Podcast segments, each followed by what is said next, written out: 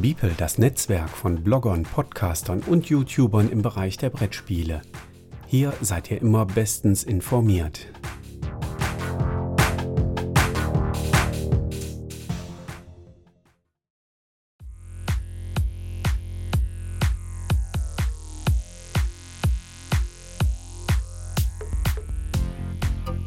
Als nächstes werfen die Brettspielpoetin Sonja und der Prädagoge Nico einen Blick auf die Neuheiten des österreichischen Verlags Piatnik.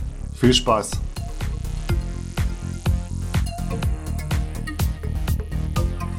Ja, hallo, liebe Hörer, hier beim Beeple Radio, beim Messe äh, Spiel Digital Radio. Ihr seid ja schon wahrscheinlich hier die ganze Zeit unterwegs am Surfen und euch glühen schon die Ohren. Nichtsdestotrotz gibt's hier immer noch mehr zu hören. Ich begrüße erstmal ganz herzlich die Sonja. Hallöchen.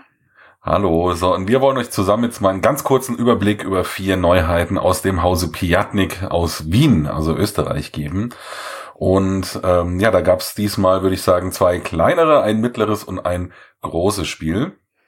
Ich würde mal anfangen mit dem kleinsten. Ja, das erste Spiel, was ich euch gerne vorstellen würde, ist äh, im Deutschen Kleine Kleffer. Das gab's im Original schon unter dem Namen äh, Konklave oder Conclave, weiß ich jetzt gar nicht genau, ist von Felix Bernhard Julian, Julian, Julian, ich weiß gar nicht, was seine Nationalität ist. Und dabei handelt es sich um ein, würde ich jetzt sagen, ganz klassischerweise Kartenablege- und Set-Collection-Spiel. Das Thema ist eigentlich ganz süß gewählt und zwar es geht darum, wir wollen den Rat der Hunde auslegen. Ich weiß auch gar nicht, in welcher Stadt es spielt. Macht so ein bisschen so ein New York-Feeling vielleicht. Ähm, und dazu legen wir von den Hundekarten, die es in ganz vielen verschiedenen Farben gibt und in verschiedenen Wertigkeiten und mit verschiedenen Hunden drauf, legen wir so eine Art Rahmen äh, 4x4 aus, so dass in die Mitte noch vier Karten reinpassen. Und dann geht's einfach nur drum, in diesen Reihen und Spalten, die dadurch möglich sind, Karten so abzulegen, dass ein gewisser Wert überschritten wird von diesen Wertigkeiten. Ich zähle dann immer alle zusammen. Und wenn das der Fall ist, wenn ich das hinkriege, dass der Rat der Hunde entsprechend äh, einstimmig abgestimmt hat, irgendwie so ist das Thema da, glaube ich, dann darf ich mir aus dieser Reihe und Spalte, die da entstanden ist, Karten rausnehmen. Und zwar entweder alle die, die den gleichen Hund haben, den ich gerade hingelegt habe, oder die die gleiche Farbe haben. Und über diesen Mechanismus versucht man die ganze Zeit Karten zu bekommen. Und im Endeffekt geht es dann eigentlich drum, ähm, diese Karten, die man bekommt, nach Farben sortiert vor sich zu sammeln. Und dann schaut man am Ende des Spiels, wenn dann die Nachziehkarten leer gespielt sind, wer hat denn in welchem Revier, so wird das nämlich genannt, wer hat in welchem Revier, also in welcher Farbe, die meisten. Der darf dieses Revier umdrehen alle anderen Reviere darf man nicht umdrehen und dann kriegt man dafür die Minuspunkte, die draufstehen. Und im Endeffekt gewinnt nicht der mit den meisten Punkten, sondern der mit den wenigsten Minuspunkten. Gibt's natürlich noch so ein paar kleine Detailregeln, was passiert, wenn da dieser Rad der Hunde voll ist und so weiter und so fort. Aber im Prinzip ist es das schon, oder? Habe ich irgendwas vergessen? Nee, ich würde sagen, das war's. Genau. Ja, äh, finde ich eigentlich einen ganz äh, cleveren, kleine clever, könnte man es auch nennen, nee, Quatsch. Also finde ich eigentlich einen ganz cleveren Mechanismus, weil man natürlich immer gucken muss, ähm, ja, wem lege ich vielleicht auch schon irgendwie was hin, was er dann gut gebrauchen kann, aber wo kriege ich auch möglichst viele Karten? Und ich muss natürlich auch so ein bisschen im Blick haben, ja, was, was sammeln denn die anderen so? Ähm, da kann man sich schon so ein bisschen rein ver vergrübeln. Wir hatten jetzt in den Partien nur teilweise so ein bisschen den Eindruck, dass es vielleicht sogar am besten ist, man sammelt möglichst wenig Karten, damit man halt dann auch nicht viele Minuspunkte hat am Schluss. Wie ging euch das denn? Also ich habe es bisher leider nur einmal spielen können, auch nur zu zweit. Ähm, da hatte jeder alle Farben. Zwischenzeitlich mhm. dachte ich mir auch, es wäre ja schon irgendwie cooler, aber hatte irgendwie das Gefühl, dass es nicht so einfach möglich ist, eine Farbe komplett zu ignorieren ich, ich glaube, Micha hat sogar versucht, aber am Ende dann in ihn doch noch eine Karte reingedrückt bekommen, weil er irgendwie so wenig Optionen hatte. Mhm. Aber ich hatte auch das Gefühl, dass zwei Spieler vielleicht nicht die beste Spielerzahl ist. Ich würde es gerne mal mit mehr Spielern ausprobieren, wo es dann auch bei den Mehrheiten ein bisschen interessanter wird. Ja, ich glaube auch, dass es mit mehr Spielern jetzt witziger ist. Ich habe es einmal zu zweit mit meiner Tochter gespielt und zweimal zu viert und ich würde da schon zustimmen, mit mehr Leuten macht es mehr Spaß. Es gibt ja dann noch dieses Element, weil du gemeint hast, äh, eine Farbe gar nicht haben, dass du ein Revier vor deinem Zug an jemanden verschenken kannst, quasi, der diese Farbe noch nicht hat. Das hat aber dann so ein bisschen dazu geführt, dass wir uns irgendwann total beliebig diese Reviere da hin und her geschoben haben. Manchmal ging das dann auch einfach immer hin und her. Ne? Also ich gebe Spieler mhm. X äh, das Revier grün, der gibt mir dann das wieder zurück, wenn ich drankomme, weil ich habe keine grüne Karte kriegen können irgendwie in meinem Zug. Das heißt, ähm, er schiebt mir dann wieder zurück. Das fand ich dann auch irgendwie so ein bisschen komisch, dass das dann quasi so eine so eine Nullaktion war, sich einfach dann irgendwie im Kreis diese Reviere da hin und her zu schieben, oder? Ja, genau.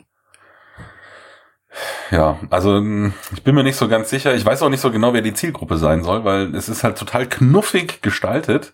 Man könnte jetzt meinen, das ist irgendwie was, was man schön mit Kindern spielen kann. Dafür muss man aber fast schon ein bisschen zu viel Weitsicht haben, würde ich sagen. Also ich glaube, dass da Kinder gegen Erwachsene keine Chance haben werden und dann könnte es vielleicht auch frustig werden für die Kinder. Also ich bin nicht so ganz sicher, wer das, wer das spielen soll. Wen diese ein, zwei kleineren Schwächen jetzt nicht stören, die wir genannt haben, finde ich, kriegt da ein ganz cleveres kleines Kartenablegespiel ja, das auf jeden Fall auch süß gestaltet ist. Gut, äh, mehr braucht man dazu, denke ich, auch gar nicht sagen, weil es ist eben ein kleines Spiel. Dann könnten wir aber schon übergehen zu deinem kleinen Spiel, was du vorstellen möchtest. Genau, das heißt Kanaloa und Kanaloa ist wohl scheinbar der Gott des Wassers. Ähm, und wir haben es da mit einem Stichspiel zu tun. Mhm, von Günter Burkhardt? Von Günter Burkhardt, genau. Äh, das ist für drei bis fünf Spieler und es ist recht einfach gehalten. Es gibt äh, vier Farben die sollen halt den Elementen entsprechen, Luft, Wasser, Erde, Feuer, mit denen wir eben diesen Gott besänftigen wollen.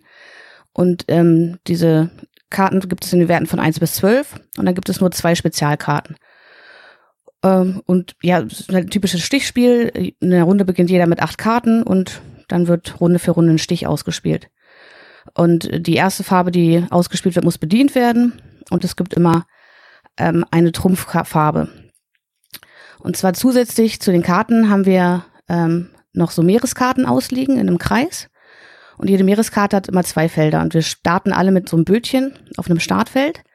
Und immer das vorderste Boot gibt an, welche Farbe gerade Trumpf ist. Es kann sich dann auch ändern, denn nach ähm, jedem Stich, sobald ein Spieler einen Stich gewinnt, kann er mit seinem Bötchen ein Feld weiterfahren. Und dadurch gegebenenfalls eine andere Farbe zur Trumpffarbe machen.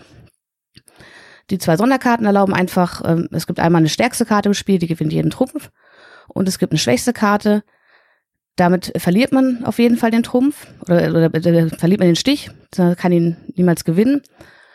Ähm, zusätzlich darf man bei der Kartenkarte aber eine freie Meereskarte aus dem Weg entfernen. Und warum ist das interessant? Das Spiel endet nämlich dann, wenn es einem Boot gelingt, ein anderes zu überrunden. Und dafür wird es sehr interessant, dass dieser Weg immer kürzer wird. Ähm, ich hatte gesagt, in der Runde haben wir acht Karten. Nach der Runde darf ähm, ein Spieler äh, eine Karte davon entfernen, sodass diese Karten eben dadurch immer oder dass, dass der Seeweg immer kürzer wird und mit den Krakenkarten gegebenenfalls noch schneller. Und das ist eigentlich schon das ganze Spiel. Es gibt dann noch so ein paar Sonderfelder, wo man, wenn vor und nach mir frei ist, ich noch ein Feld weiterkomme, um einfach schneller voranzukommen. Habe ich irgendwas vergessen? Nee, äh, auch hier war es das eigentlich äh, wirklich schon wieder. Ich muss auch sagen, es ist wirklich, äh, was so dieses Stichkonzept angibt, ein total banales Stichspiel. Also da ist irgendwie kein, ja. kein neuer Kniff mit drin. Das ist einfach Farbe bedienen und wer die höchste Karte rein, kriegt dann den Stich. Man könnte ja jetzt meinen, äh, das ist so ein spannendes Wettrennen, was sich da entwickelt. Ich habe aber jetzt, ich muss dazu sagen, ich habe es erst zweimal gespielt, aber in den zwei Spielen, die ich gemacht habe, hatte ich jetzt immer so das Gefühl, es ist eher so ein Schneckenrennen, oder? Also bei uns ist nie jetzt irgendwie einer wirklich weggezogen durch diesen Aufholmechanismus, den du auch gerade schon erwähnt hast. Wenn, wenn ich wirklich alleine stehe, kann ich so ein bisschen schneller vorwärts kommen. War das so ein Abtasten und irgendwann war halt dann mal einer schneller als die anderen, aber man konnte sich jetzt nie gezielt irgendwie absetzen oder so ein bisschen Speed machen oder sowas, fand ich. Ähm, bei uns verlief es eher so, dass, dass einer gar nicht richtig losgekommen ist, weil er mhm. irgendwie mit seinen Karten nie Stiche gewinnen konnte und die anderen drei recht nah beieinander blieben weil es ist eben auch so, dass auf einem Feld außer dem Startfeld immer nur ein Boot stehen darf. Das heißt, wenn direkt vor mir die Felder belegt sind, kann ich eben mehrere Felder. Ich gehe halt auf das nächste freie Feld. Mhm. Und dadurch, wie gesagt, entsteht halt diese Schneckenrennen. Dass man immer versucht, wenn man hinter ein oder zwei Bötchen steht, dass man dann versucht, einen Stich zu gewinnen, um eben viele Schritte vorzukommen. Genau, und das war jetzt, also wir haben zwei Partien gespielt und es war halt immer so, dass einer ganz hinten blieb und da irgendwie nicht so richtig vorankam. Und der wurde halt irgendwann eingeholt. Mhm. Ja, also wie gesagt, es gibt halt auch keinen Kniff bei diesen Stichen, dass man sagt, mit irgendeiner besonderen Karte, die man sich aufhält, kann man dann irgendwie nochmal so einen Stich an sich reißen oder sowas. Also ich fand das auch jetzt für Leute, die Stichspielerfahrung haben, eher nicht so interessant. Ich könnte mir vorstellen, dass das jetzt im Gegensatz zu dem kleinen Kleffer, was ich vorhin gesagt habe, mhm. dass das wirklich ein Spiel ist, was Eltern vielleicht zum Beispiel gut mit ihren Kindern spielen können, einfach um in dieses Stichspielgenre ein bisschen reinzuholen. Und man hat so ein leichtes optisches Element noch, dass es halt nicht ganz so abstrakt ist. Ich mache jetzt einfach nur Stiche, sondern das hat immer eine Konsequenz, nämlich ich darf dann vielleicht irgendwie ein bisschen mit dem Boot fahren. Aber ansonsten, also ich sehe jetzt ehrlich gesagt nicht, dass ich das in einer rein Erwachsenenrunde spiele. Dafür gibt's dann doch zu viel andere, bessere Stichspiele. Ja, ich, ich bin ja selber nicht so der große Freund von Stichspielen. Und da fand ich es eigentlich ganz schön gemacht, dass man eben durch die Boote diese, diese optische äh, Beilage da hat und da eben auch genau erkennt, was passiert, wenn ich einen Stich gewinne. Mhm. Dass ich nicht nur einfach irgendwie Punkte zähle, sondern dass ich, wenn, wenn ich Stich gewinne, darf ich mit meinem Boot ein Feld weiterfahren. Das fand ich eigentlich ganz nett gemacht, aber ich würde es auch eher mit Spielern spielen, die halt wenig kennen und vielleicht auch kein oder kaum Stichspiele bisher kennen. Ja. Und ich befürchte halt, dass die dann auch nach drei, vier, fünf Runden sagen werden, okay, jetzt habe ich es geschnallt, kann man jetzt ein richtiges Stichspiel spielen, bitte. naja. Das ist nicht auszuschließen, ja. Okay, dann würde ich schon wieder weitermachen mit meinem nächsten Titel. Jetzt kommen wir zu so einer mittelgroßen Box. Ähm, und zwar geht's da um Space Taxi von Christoph Beere. Den kennt man vielleicht, weil er bei Queen Games vor ein paar Jahren das Bastille rausgebracht hat oder Arche Noah war zum Beispiel auch von ihm. Und das ist eigentlich auch ein ganz klassisches Würfelspiel.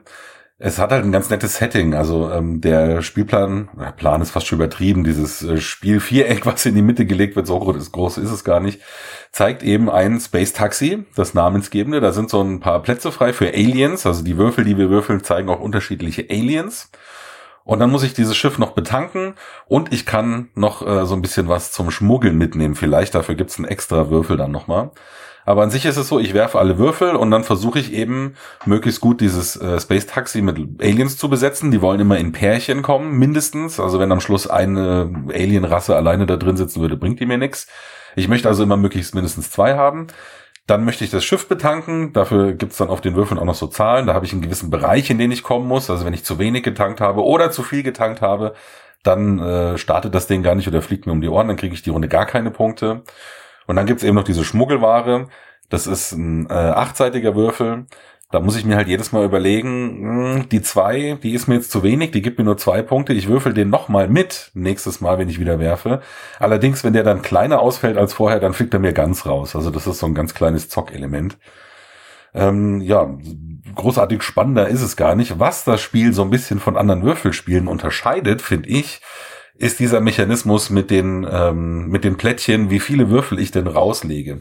Denn ich habe äh, Plättchen von 0 bis 4 und ich muss mir jede Runde überlegen, wie viele von diesen Würfeln möchte ich denn die Runde jetzt rauslegen. Jetzt nehmen wir mal an, ich habe gewürfelt, ich möchte zwei Aliens rauslegen, dann muss ich das Zweierplättchen umdrehen. Das macht dann immer der, der Nachbarspieler, dass der auch was zu tun hat und nicht nur blöd zuguckt.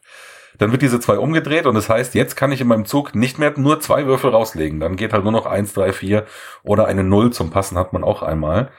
Und da muss man schon so ein bisschen überlegen, wann setze ich das denn ein? Es kann natürlich dann sein, dass man sich die drei oder sowas bis zum Schluss aufgehoben hat und dann muss man halt wirklich drei richtig blöde Würfel nehmen, weil man eben nicht nochmal würfeln kann mit der Null oder so. Das ist so eigentlich das Alleinstellungsmerkmal, würde ich sagen, oder? Genau. Und das fand ich auch tatsächlich spannend. Ja, äh, ich finde leider bei jedem Piatnik-Titel diesmal so, so ein kleines Haar in der Suppe es ist dann halt mit äh, fünf Spielern geht's ja offiziell, da ist es mir dann einfach echt äh, zu lang. Also die Leute, die jetzt gerade nicht die Plättchen umdrehen, weil sie der Nachbarspieler sind, die gucken halt dem anderen beim Würfeln zu. Normalerweise haben ja Würfelspiele heutzutage immer so ein Element, wo es heißt, die passiven Spieler dürfen auch irgendwas machen. Ja, hier dürfen sie sich halt irgendwie eine Cola holen oder aufs Klo gehen oder sowas, während der andere würfelt, weil ansonsten kannst du nur zugucken. Und äh, zu dritt war das noch okay, aber wir haben auch schon eine Runde zu fünf gespielt, da war das einfach echt öde. Ne? Da guckst du halt einfach anderen Leuten beim Würfeln zu. Also ich habe es nur mit drei bis vier Spielern gespielt und da fand ich es tatsächlich in Ordnung, weil es ja durchaus auch eine gewisse Spannung ist, was die anderen würfeln. Mhm. Kritischer sehe ich den Punkt, dass ja einer am Ende keine Punkte erhält. Und zwar der mit den wenigsten Punkten für die Runde. Ja, stimmt. Und das fand ich sehr frustig, weil es kann sein, dass äh, eine gute Runde ist und alle bekommen über 20 Punkte und der, der dann irgendwie 20 hat, wenn die anderen 21, 22, 23 haben, der verliert diese Punkte dann und hat null Punkte. Und das fand ich eher störend.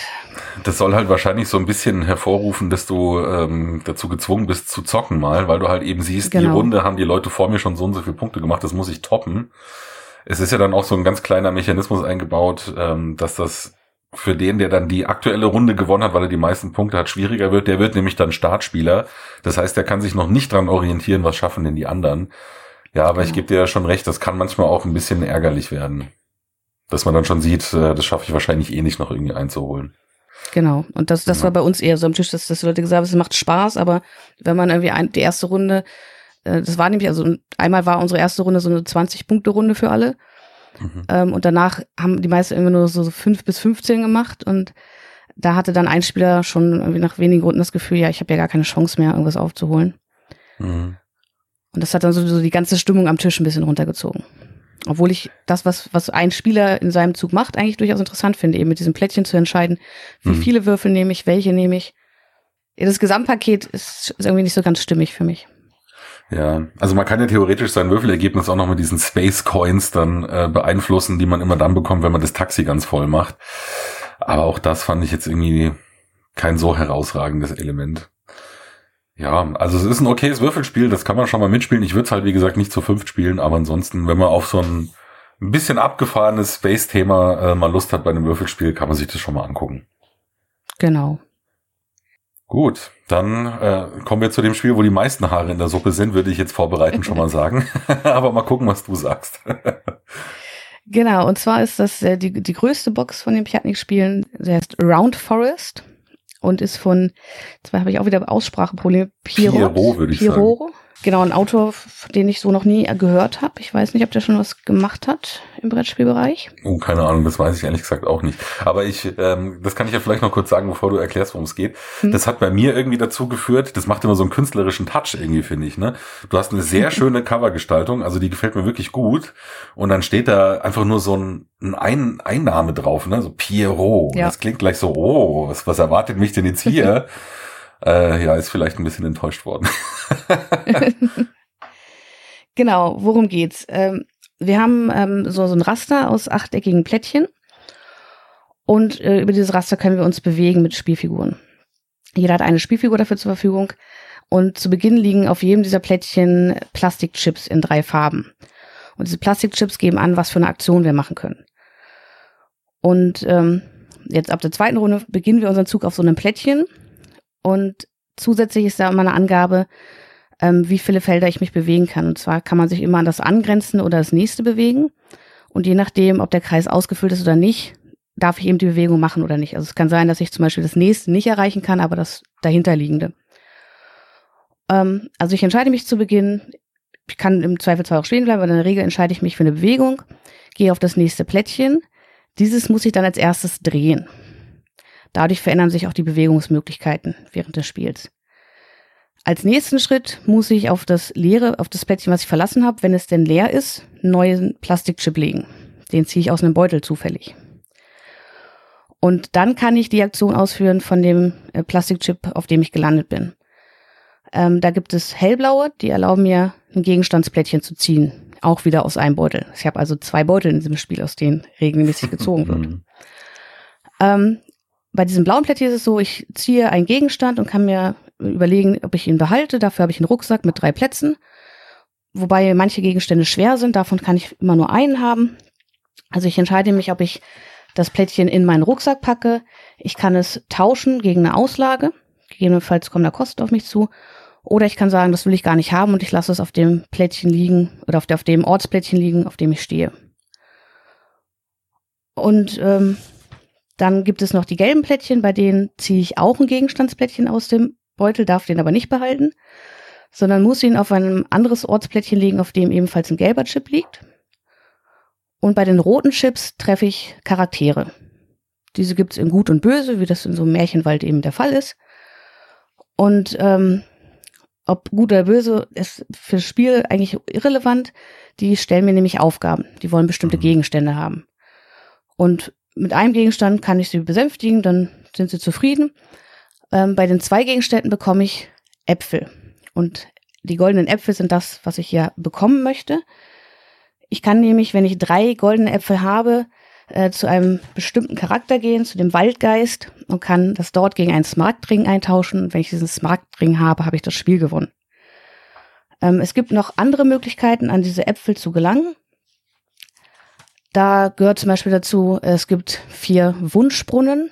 Wenn ich an so einen Wunschbrunnen komme, habe ich Möglichkeiten, Dinge einzutauschen. Ich kann entweder ähm, zwei Plättchen, mit denen ich nichts anfangen kann, eintauschen gegen Kupfermünzen.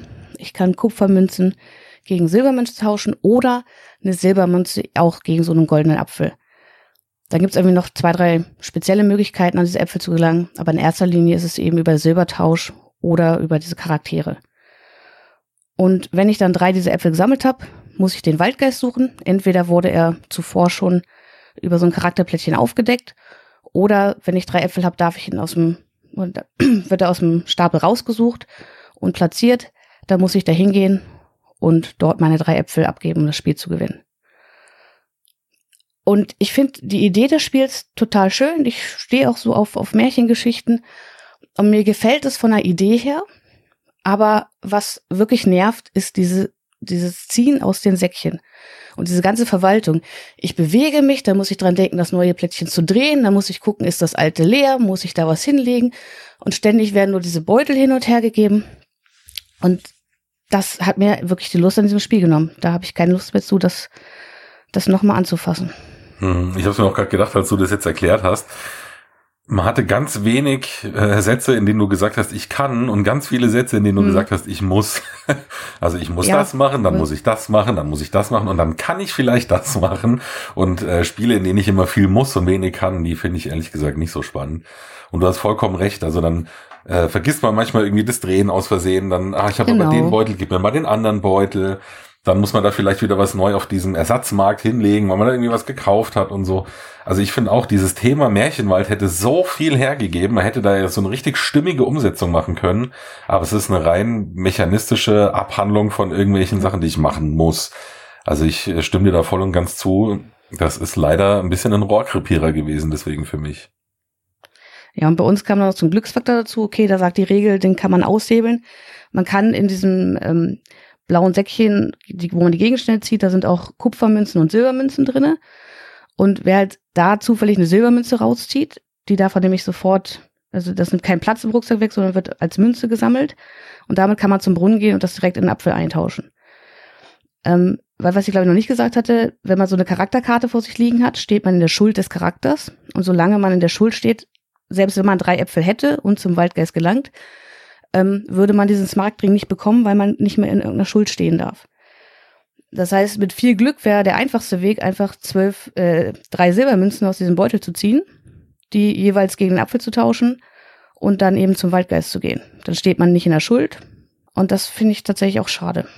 Und jetzt, das fällt mir jetzt auch gerade wieder ein, wo du das sagst, diese Tauschketten finde ich auch immer ein bisschen Banane. Das erinnert mich so ein bisschen äh, an meine Französischlehrerin früher in der Schule die hat so Sachen gemacht wie, ja, wenn du die Hausaufgabe vergessen hast, dann gibt's einen Strich. Wenn du fünf Striche hast, dann gibt's einen dicken Strich. Und wenn du dann drei dicke Striche hast, dann musst du ein Protokoll schreiben der Stunde. Wenn du dann drei Protokolle oh geschrieben hast und so weiter und so fort.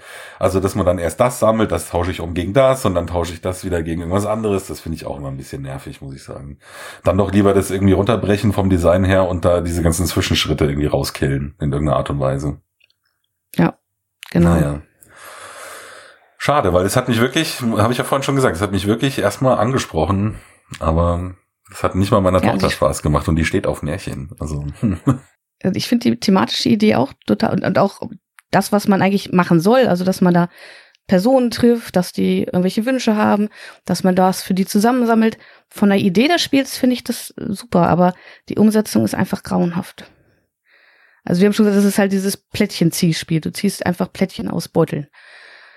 Gut, dann enden wir jetzt hier, was Piatnik angeht, ein bisschen auf einer schlechten Note, aber da sind ja nicht wir dran schuld. da können wir jetzt genau. nichts dafür. Ich habe keine Ahnung, wie der Sendeplan aussieht und was danach kommt. Es ist bestimmt aber was hochinteressantes. Dementsprechend wünsche ich euch jetzt schon mal viel Spaß. Hört gern weiter. Ja, dann genießt die Spiel digital. Ich hoffe, sie ist für euch äh, spannend und interessant. Genau, da kann ich mich nur anschließen. Äh, viel Spaß noch und ich bin gespannt, was wir hier alles noch erleben. Tschüss. Tschüss.